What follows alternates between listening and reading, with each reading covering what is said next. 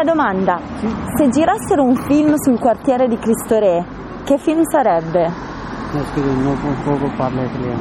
Scusi. Questo quartiere, Quello terra noi io quello avete Rovereto, no? La terza età. La terza età è diversità. Tu sei? Un film d'amore, magari, una cosa del genere. una Forse cosa sì, sentimentale. Una cosa Sì, sì, sì. sentimentale, un film. O magari un film introspettivo, qualcosa del genere.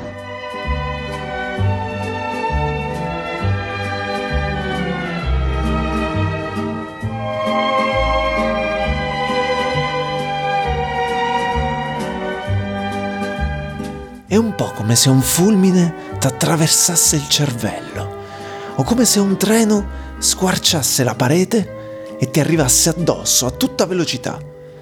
E deve fare un gran male. La chiamano sospensione di incredulità. Quella linea di confine oltrepassata la quale inizi a crederci davvero. A pensare che dove finisce una ferrovia possa in qualche modo incominciare un cinema e che vicino a quel fiume, come un serpente srotolato, potesse nascere un polo d'attrazione, se non per il quartiere, per il resto del mondo. L'Astra si è fermato a Cristo Re nel 1952 ed è buffo pensare che nessuno che si sia posto chissà quali domande, non si sia interrogato sul ruolo e sul significato di un luogo, nessuno che si sia fatto i proverbiali film, mentali, immaginari, ma anche reali, magari solleticati da qualche termine esotico, straniero, western, noir, e sé, Godard, e che magari ci facciano ipotizzare un futuro e relativizzare il presente. Eh, si stava meglio quando si stava meglio. Forse col senno di poi la memoria ci riporterà a fantasticare e a sognare di tempi in cui si spaccavano vetrine pur di andare al cinema, come non morti che assedino un supermercato. Ite, missa est, romanes eunt domus. Seguirà dibattito. Cinema, quartiere Cristo Re, Trento. Benvenuti a La Piazza per Aria.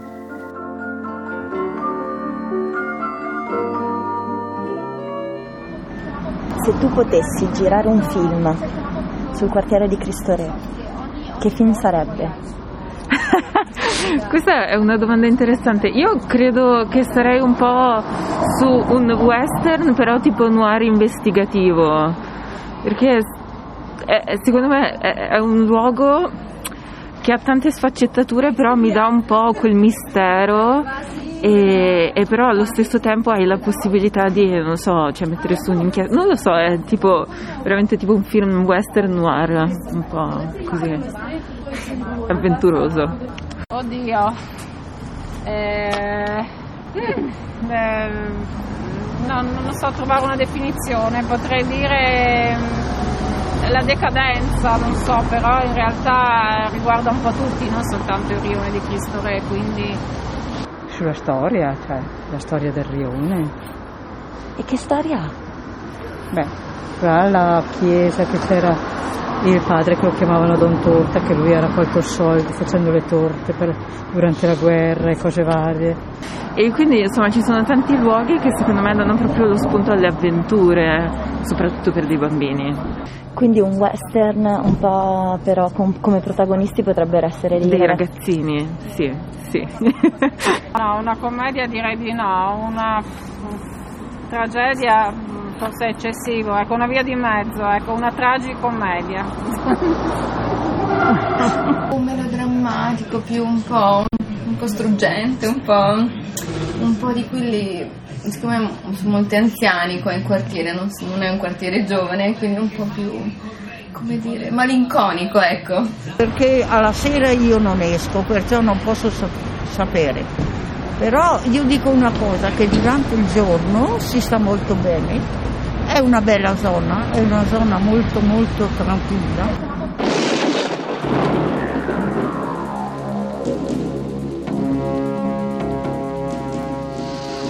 Pioggia radioattiva. tossicodipendenza. Terrorismo internazionale. Assassini a piede libero. Ora è più importante che mai ricordare che mai il vero ricordare il significato, significato del Natale. Non perdete l'immortale classico di Charles Dickens, Scrooge. La tua vita potrebbe dipendere da questo. L'esperto di questa puntata è Antonio Artuso, proprietario del Cinemastra. Eh, Il Cinemastra è nato nel 1952. Mio nonno, trasferitosi dal, dal Veneto, ha cercato questa avventura e eh, ha trovato questo posto oh, in Cristo Re eh, e lo prendevano anche un po' per, per quasi matto perché costruire un cinema al di là della ferrovia, quasi in aperta campagna, era un rischio molto grosso. Dopo eh, chiaramente è- è nato anche il periodo d'oro del cinema, perché negli anni 60 e anni 70 la formula perciò era indovinata. Il cinema eh, è andato molto molto bene. Dopo eh, mio padre ha proseguito fino al, al mio arrivo, perciò io sono la terza generazione della famiglia Artuso che gestisce il Cinemastra. Io non ho eh, vissuto il momento migliore del- del cinema. Sono entrato proprio nel momento della crisi, de- delle prime crisi, l'avvento delle TV private, eh, delle videocassette e per me è stato un, un po' un- così, un- un'entrata non nel mondo migliore del cinema.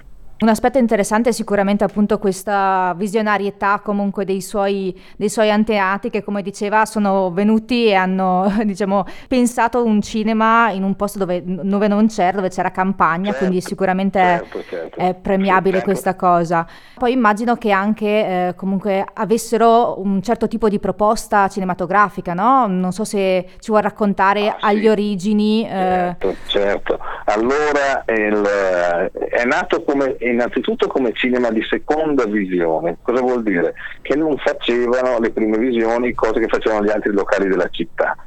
Le seconde visioni perché la gente magari per eh, così pagare un prezzo inferiore aspettava al tempo, aspettavano le seconde visioni. Il problema era eh, creare una bella programmazione, perciò cambiare spesso generi di film. Solitamente in una settimana venivano proposti tre film, cosa che adesso un film ti rimane per due mesi magari. Tre film a settimana e il problema era eh, trovare il- la tematica giusta. Perciò c'era un È un problema che c'è sempre stato, forse c'è anche adesso, penso.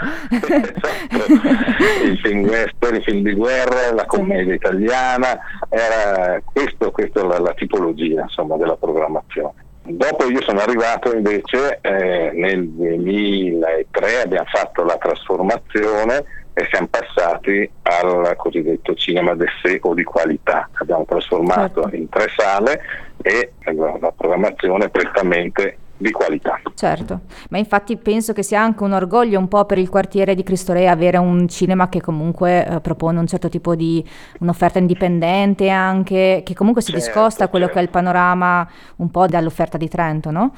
Certo, certo. Questo sì, non me ne voglia tanto il quartiere perché eh, Cristo Re non è che risponda molto come clientela. Questo è anche, può essere anche un appello. Cristo Re, rispondi al cinema. Esatto. Ma forse è sempre così, quando hai una cosa vicina solitamente viene un Sì, po' snobbata e si cerca altre, altre alternative. Eh, non è mai stato per il Rione un gran punto di ritrovo, questo devo, devo ammetterlo. Ecco. Anche adesso la situazione non lo non aiuta, insomma, questo sicuramente. No, no, no, no, adesso, adesso è veramente un- un dramma adesso perché dopo la prima ondata pensavamo di poter recuperare, abbiamo aperto due mesi, però abbiamo visto che la gente insomma stentava, c'era un po' di paura, abbiamo lavorato due mesi a, a- a- a metà regime. Questa mazzata qua non ci voleva adesso, eh, speriamo, aspettiamo, teniamo duro ci sono poche sale a Trento, dobbiamo resistere tutti. Assolutamente. E noi come frequentatori del cinema Astra, insomma, vogliamo tornarci il prima possibile anche, diciamo, magari facendo un piccolo aperitivo precedentemente alla caffetteria e poi vederci un bel film, quindi sicuramente speriamo di poterlo fare il prima possibile. Ne approfitto Senta, ancora per chiederti qualche sì. curiosità, perché appunto noi vediamo quello che è adesso il cinema Astra, però magari mh, non sappiamo delle curiosità, degli eventi, delle, delle vicende, le- mh, qualche, qualche chicca che ha riguardato, non lo so, magari la costruzione del cinema, qualche ospite speciale, qualcosa della sua infanzia. No, c'è che... un, aneddoto, un, ane- un Un aneddoto aneddoto, molto sì. bello. Negli Certo. anni Ottanta eh, cioè, eravamo in piena crisi e io ricordo con mio padre dico cosa facciamo qua, o dobbiamo pensare qualcosa o, o bisogna chiudere il cinema. Dopo ci siamo accaparrati un film, eh, allora non facevamo film di qualità, e, e questo era Rambo 2, La vendetta, con Silvestre Stallone. Mamma. E lì è stato un aiuto spaventoso che ci ha portati veramente ad andare avanti perché un film è bastato per salvare Per la salvare. stagione. Oh, Madonna. Addirittura io ricordo la gente che premeva davanti alle porte fino a che hanno spaccato la porta di vetri, c'era la polizia che teneva, le forze dell'ordine mia. che tenevano ferma, sì, la gente. E questo mi è rimasto veramente impresso. Dopo non ho più visto una cosa del genere in vita mia.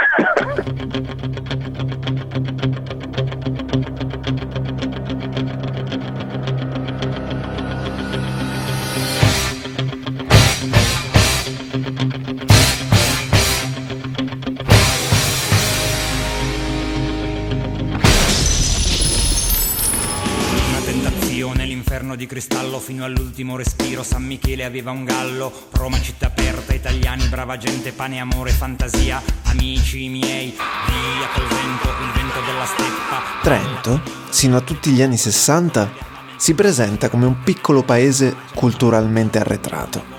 L'arrivo in città di star e personaggi famosi della televisione ha un certo seguito, ma non sfocia mai in acclamazioni di folla. La città però, in queste occasioni, si anima e i giovani si vestono di tutto punto. Segno della profonda influenza della Chiesa in Trentino, anche in questo settore fanno scandalo alcune fotografie pubblicate da una rivista di Trento nel 1959, raffiguranti la trentina d'adozione e attrice Maria Grazia Buccella, in abiti discinti durante la sfilata di Miss Mondo.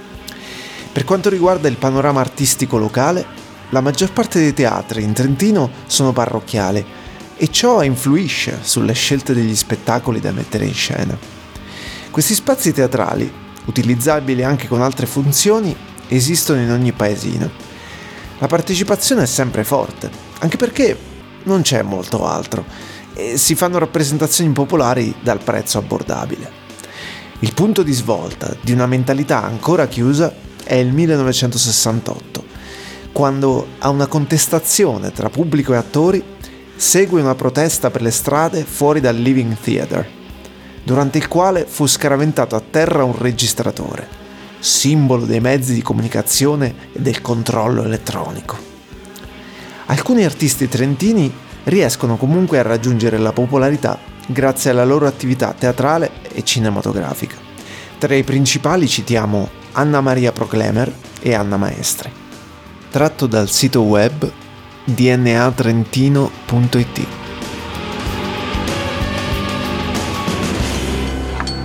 Senti un po', quello alla cassa non ti sembra curioso? Continua a fare degli strani movimenti.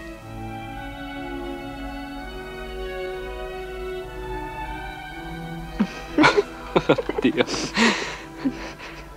Li fa perché qualcuno scopra il suo talento.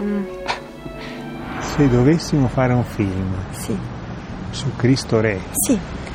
che film si, si immaginerebbe? Hai beccato proprio quella giusta, eh, secondo me.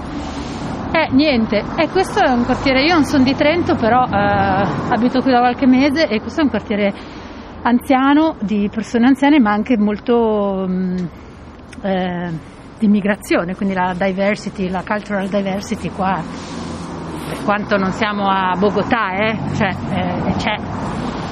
Mi ambienterei nella, nella seconda guerra mondiale. in quei palazzi che ho visto lì che sono stati costruiti, penso io, per i militari, per, per... E, e farei una storia ambientata in quegli anni lì. Che film sarebbe? Eh. Non lo so.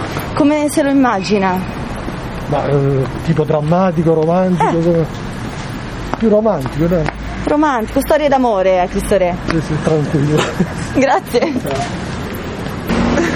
Boh, tipo una fiction, una cosa così, immagino. Divertente? Sì, sì, sì. E che cosa succederebbe? Così. Ma secondo me ci sarebbe di spazzatorta davanti. No, dai! Ma non sarebbe molto divertente così. Dove lo girerebbe il film? Diciamo in che zona del quartiere? Eh, qui è il più bel posto che c'è di, di- di di Cristo Re. protagonista, qualche negoziante, la gente che passa, che... perché qua ci si conosce un po' tutti, no? Funziona un po' così, quindi eh, non so, secondo me la gente che entra, le varie storie. Una fiction di quartiere, Sì, diciamo. una fiction di quartiere, tipo, tipo la lieva, però senza morto. Ah, la gente le deve fare vedere queste cose, la realtà. Se quello che scrive Kane non fosse invenzione. Oh, per l'amor del cielo. Questo è la realtà. Ha sentito? Realtà. Vite per aria. Pseudografie di possibili individui immemorabili. Terza puntata, Esther dell'Antonio.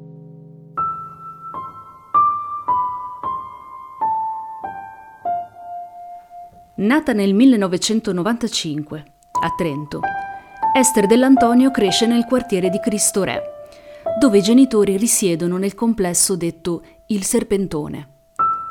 Fin da bambina, recandosi a piedi a scuola, si ferma estasiata davanti al cinema del quartiere, ad ammirare le locandine dei film e soprattutto i volti splendenti delle attrici.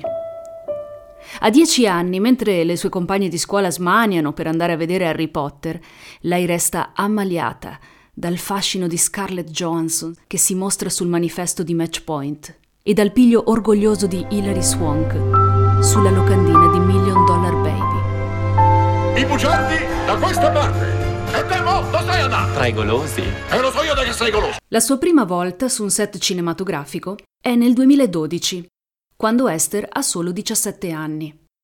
Fa la comparsa in una brevissima scena in cui è parte di un gruppo eh, di cui non si distinguono i volti, in colpi di fulmine. La trova un'esperienza esaltante, tanto da ripromettersi di tornare quanto prima davanti alle telecamere, sperando che, al contrario di quanto successo in quell'occasione, possa un giorno arrivare a essere ripresa in volto e magari a dire anche una battuta. Così torna sul set, nel corso del 2013, sempre da comparsa, per Vino Dentro, Mal d'amore, in cui incontra Ambra Angiolini, idolo adolescenziale di sua madre, Colpi di fortuna e Non avere paura, un'amicizia con Papa Voitigua. E resterò al tuo fianco fino a che vorrai Ti difenderò da tutto, non temere mai A Esther basta qualche ora sul set di Guerriero, videoclip di Marco Mengoni, in cui lei appare per alcuni secondi in una tavola calda, mentre il bambino protagonista mangia in compagnia del suo amico immaginario supereroe, per capire che vuole di più. Vuole apparire davvero, e non solo di sfuggita, essere qualcuno sullo schermo e di conseguenza fuori da esso, essere riconoscibile e di conseguenza riconosciuta. Decide dunque di non cercare altri lavori da comparsa e di provare ad ottenere una piccola parte in cui farsi notare. Si ritiene piacente, espressiva, solare, e questo a suo modo di vedere è quanto le basta per diventare qualcuno nel mondo del cinema. Ma voi vestite così? No, senza giacca, senza cappello. Siete un artista. L'occasione le arriva nel 2015, quando ottiene una piccola parte nella serie televisiva in due puntate Antonio da Trento, in cui si racconta, con toni melodrammatici e vicende in larga parte inventate di sana pianta, la storia dell'incisore cinquecentesco trentino, portato sullo schermo con espressioni fra l'estatico e il malinconico da Claudio Santamaria. girato fra Bologna e Fontainebleau, vede un cast d'eccezione, in cui figurano un Beppe Fiorello, leggermente sopra le righe, nella parte del parmigianino, Terence Hill nella parte del primaticcio e un sontuoso Leonardo Pieraccioni che interpreta magistralmente Rosso Fiorentino. La serie è un successo, ma Esther non viene notata da nessuno. La sua notorietà arriverà qualche mese più tardi. మండేటి సూర్యున్నైనా చల్లాచే చందమామై నువ్వు వచ్చావా నా కోసం ఈ అదృష్టం ఏంటో Due videoclip musicali, inseriti nel lungometraggio indiano Katamarayudu, vengono girati in Trentino nel 2017 ed Esther viene convocata come comparsa, vestita in abiti succinti, ma poi non utilizzata. Nelle lunghe ore di attesa, restando a fissare le infinite ripetizioni dei balletti, senza avere nulla da fare, le viene l'idea di filmarsi mentre scimmiotta le mossette dei ballerini indiani. I suoi video da subito spopolano, soprattutto in India, e il gran numero di visualizzazioni ottenute attira l'attenzione anche degli utenti europei che cominciano a seguirla. È l'insperato inizio del successo tanto atteso. Con una serie di variazioni sul tema della parodia dei balletti che trova su YouTube o vede in televisione, diventa rapidamente una influencer con centinaia di migliaia di followers. A inizio 2018 il passaggio a TikTok è quasi naturale. Nel giro di un paio d'anni i suoi balletti raggiungono notorietà planetaria. Citata dai media internazionali, invitata nelle televisioni generaliste che le propongono la conduzione di trasmissioni, reality sul ballo, Esther Dell'Antonio decide di non abbandonare quelli che ormai i critici nel 2021 cominciano a chiamare social movies, eh, senza paura di fare confusione con le opere di impegno sociale. D'altra parte la fruizione del cinema è diventata oramai solo casalinga e sempre più sbrigativa. In un'intervista ai Cahiers du Cinéma del 2022, Esther dichiara di non vedere per principio film più lunghi di 10 minuti. Avevo provato sto cosa a passarlo in una zona che non nomineremo, l'innominata, l'innominata, l'innominata. Non c'è più un pezzo di bosco, l'innominata, l'innominata, l'innominata, l'innominata. A inizio 2023 il suo film per TikTok, in 45 parti da 13 secondi l'una, intitolato Despair, abile gioco di parole fra despair, disperazione, e hair, pelo, sponsorizzato dalla Brown, raggiunge una media di 3,2 milioni di visualizzazioni per puntata, diventando un fenomeno di proporzioni mondiali, riproposto in molte lingue e paesi sotto la sua supervisione. Nell'autunno diventa la donna immagine di Bonazza, multinazionale di intimo femminile. Ormai è stabilmente residente a Dubai, ma in una visita a Trento alla propria famiglia per il Natale 2023 scopre che proprio un edificio di quattro piani di acciaio e vetro, a forma di rossetto tutto adibito a shop di Bonazza, ha preso il posto del vecchio cinema del quartiere. Dove una volta occhieggiavano le star che tanto la affascinavano da ragazzina, ora la sua immagine è riprodotta da 72 schermi che trasmettono in contemporanea altrettanto puntate da 11 secondi del suo nuovo film 72 Virgins in Lingerie, altro successo planetario. Nel 2024 non ha ancora 30 anni e la sua serie per TikTok in 33 puntate da 33 secondi ciascuna, intitolata Trinity, vince la Palma d'Oro al Festival di Cannes, nel primo anno in cui vengono accettate in concorso anche le serie per TikTok. C'è un male che opera e c'è un bene che salva. Ritrovavo le forze spirituali. Io mi sono rivolta a Dio. C'è un bene. Io mi sono rivolta a Dio. Diciamo, ritrovavo le forze spirituali. Io mi sono rivolta a Dio. Io mi sono rivolta a Dio. Il plauso dei critici è univoco e il film viene trasmesso per un mese intero sui tabelloni elettronici nelle piazze più conosciute delle grandi capitali del mondo. Pare l'apice della sua carriera, ma è anche l'inizio della fine. Il web ha nel frattempo sviluppato linguaggi ancora più veloci ed Esther Dell'Antonio non riesce ad adattarsi al suo nuovo social Flash, in cui singoli fotogrammi si imprimono sulle retine dei follower fra lampi di colori primari. È inoltre stanca della vita rutilante del jet set globale e decide di acquistare l'intero quartiere dove è cresciuta per farne la propria abitazione. Piazza General Cantore diventa la sua piscina coperta. L'intero serpentone viene adattato a studio di registrazione e il vecchio cinema del quartiere viene ricostruito perché Esther ci possa vedere i grandi classici di YouTube che ama tanto. Nel 2027, dopo anni in cui nessuno ne ha più notizie, l'esercito irrompe nella sua villa quartiere e non vi trova anima viva. Alcuni testimoni dicono di aver visto qualche mese prima un grande drone passeggeri decollare da lì nottetempo. Altri sospettano che in un suicidio rituale Esther Dell'Antonio e i suoi attendenti si siano disciolti nell'Adige. Nel 2030 la sua villa quartiere viene abbattuta per fare posto a un magazzino di Apple Amazon. Via da Las Vegas. Mm. Babe, Dead Man Walking. Sì, un po' triste però, è ancora forse presto. sì, poverina. perché, però il tema è anche importante, però insomma... Nixon di Oliver Stone? No, Oliver Stone no. Underground l'abbiamo, L'abbiamo visto, i soliti sospetti pure. L'abbiamo visto. City Hall. Sì, Eh? sì. No, no, non mi piace il cinema. Pietro fin d'ora si deve abituare a una buona proiezione, una bella messa a fuoco, un buon sonoro. Strange Days. Strange Days. Da matricola universitaria decidiamo, insieme al mio coinquilino storico, di inaugurare la convivenza romana scendendo al cinema sotto casa. Il quartiere era africano, nel senso che si chiama proprio così, quartiere africano. Odonomastica figlia di un passato mai del tutto affrontato da queste parti, con nomi di strade quali Viale Libia, Viale Somalia, Via Asmara e così via. Uno si aspetterebbe di trovarci il Cinema Empire, qui. Invece credo fosse l'Admiral, in piazza Verbano. Il cinema sotto casa è una bella cosa. Specialmente quando l'unico film che danno nell'unica sala, proprio quel giorno, è Se mi lasci ti cancello. A vedere sto film ci dovrei andare con Anna Paola, non con te. Come dargli torto, con quel titolo da commediola con Matthew McConaughey prima che smettesse di essere Hugh Grant.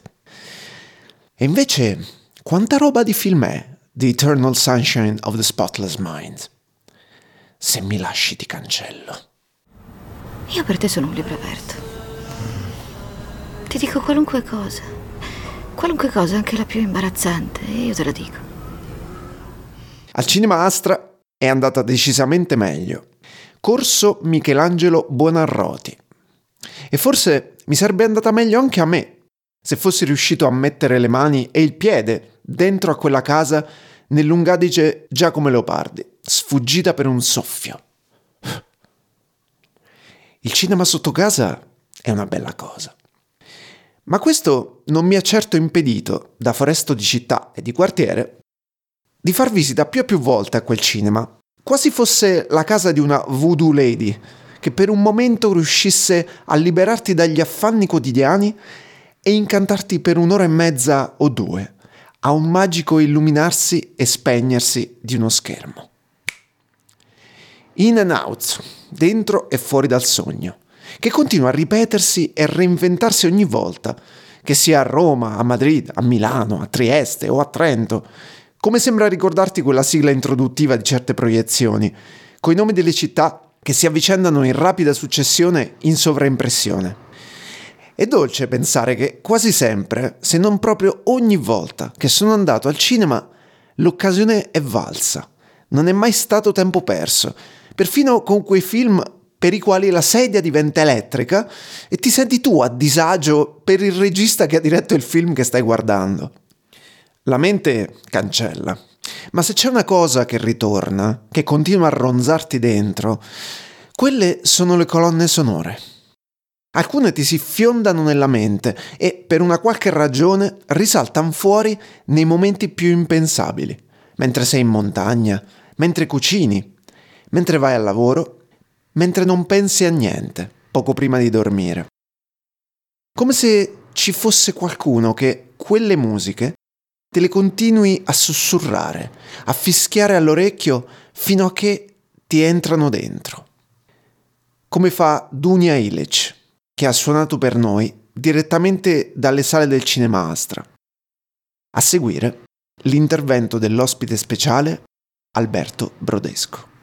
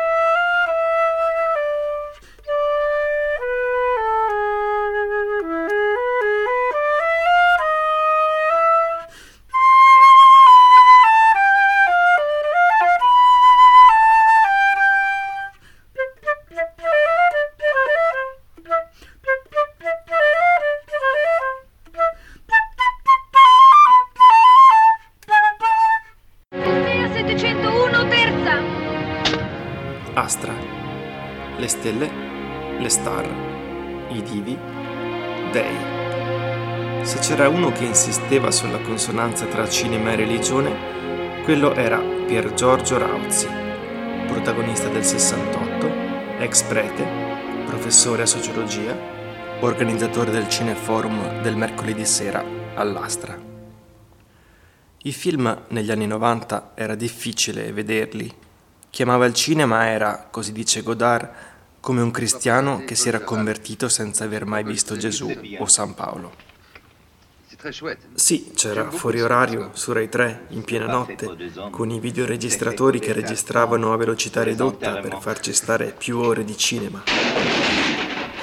C'erano VHS slavati, poi i primi costosi DVD e poi c'era il Cineforum. Nella sala dell'Astra i nomi dei registi da suono divenivano immagine. Lars von Trier, Wong Kar-wai, Jean Eustache.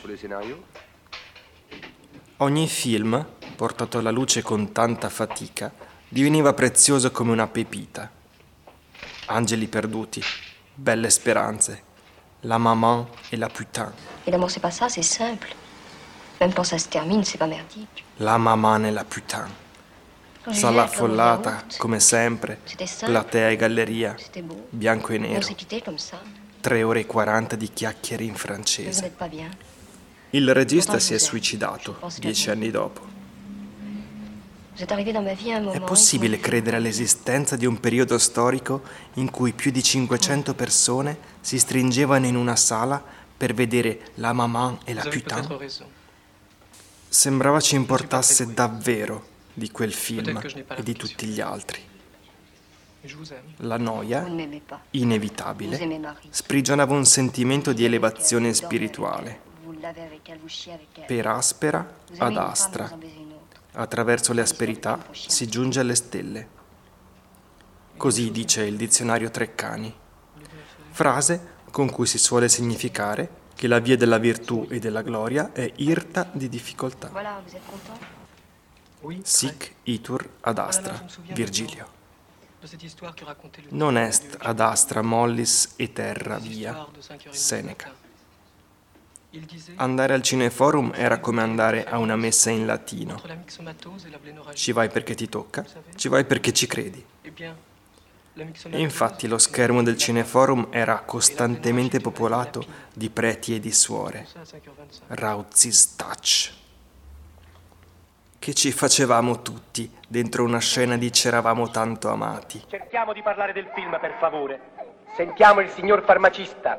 Esposto sacrosanto, il professor Palumbo fomenta l'odio sociale. È la parola, fomenta. E soprattutto offende le tradizioni morali di Nocera inferiore. Nocera è inferiore perché ha dato in Italia individui ignoranti e reazionari come voi tre. Calma, Nicola. Nicola, basta. La misura è colma. Non abbiamo parlato dello specifico filmico. Palumbo, lei è sospeso dall'insegnamento. Da domani stesso. Vuoi umiliare con quella gente?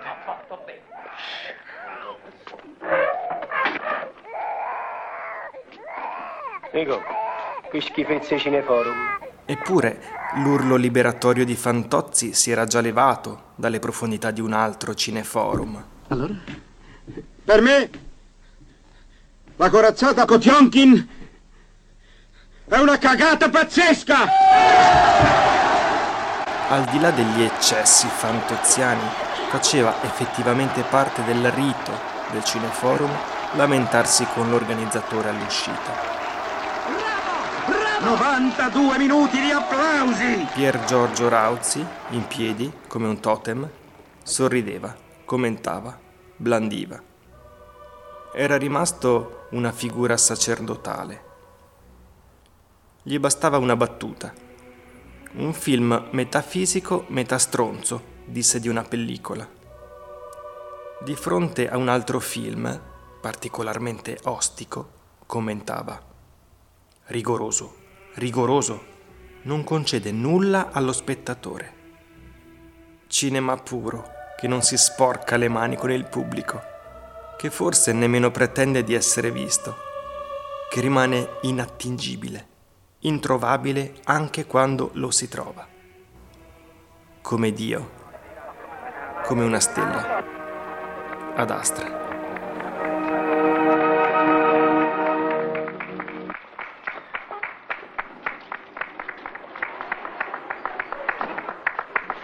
Signori, Ti è commosso, eh? signori, per favore, non andate via. Diamo inizio al dibattito. No, ma in questi casi non, non, non, non, non so. Non è per Guarda, posso anche no? E questa è piazza? E questa è il General Cantore. E è la piazza del quartiere, diciamo. È la piazza del quartiere qua. Viene d'estate, ci sono tutti quanti pensionati, tutti vecchi che, che sono tranquilli. E, e cosa, cosa, cosa si fa? Prego? Si chiacchiera? Si chiacchiera uno con l'altro, ecco. e- Una va. specie di filò, diciamo. Eh sì, un po' di filò, poi si va a casa, abbiamo le nostre badanti, e ecco. Eh, Non ci crede la gente, signora, signorina. Non ci crede più perché è tutta una truffa. I cartieri, tutto, ora come sono i cartieri? Sono di merda. Perché non c'è più vita di prima. E lei lo sa, perché vive anche lei su questa terra. Questi sono i i reportage di fare in questi giorni, non per fare la bellezza, la bellezza che non c'è, che non lo vede nessuno. Dobbiamo essere realisti in questi periodi.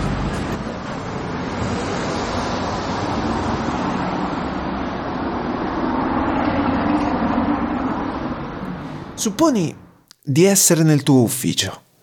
Ti sei battuto a duello tutto il giorno, sei esausto. C'è una donna alla porta. Entra e non ti vede. Si toglie i guanti, apre la borsa e la vuota sul tavolo. Tu la osservi.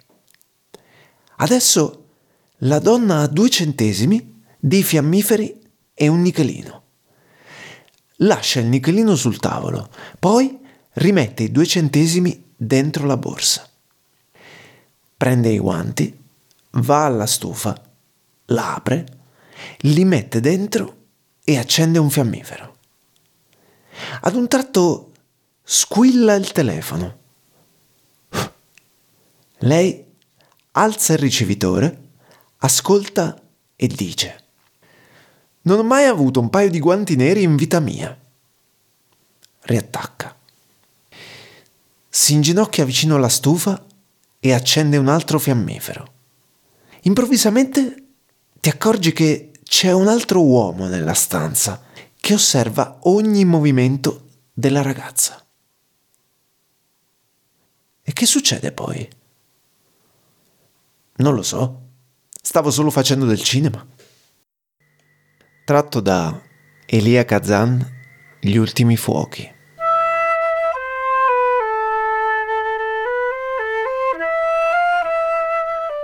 Avete ascoltato La Piazza per Aria, un programma a cura del collettivo Il Funambolo in collaborazione con Samba Radio, con il contributo di Fondazione Caritro e Comune di Trento. Condotto e realizzato da Guido Laino, Marta Marchi, Giovanni Melchiori, Stefania Segatta ed Eugenio Zazzara. Si ringraziano gli ospiti intervenuti in questa puntata. La musicista Dunia Ilic l'esperto Antonio Artuso, l'ospite speciale Alberto Brodesco, l'artista Maria Chiara Betta. La voce della terza puntata delle Vite per Aria è di Marisa Poggi. Potete seguirci sui nostri profili Facebook e Instagram a nome La Piazza per Aria. Potete ascoltarci in streaming e in podcast sul sito www.sambaradio.it, su Spotify e sulle principali piattaforme di streaming.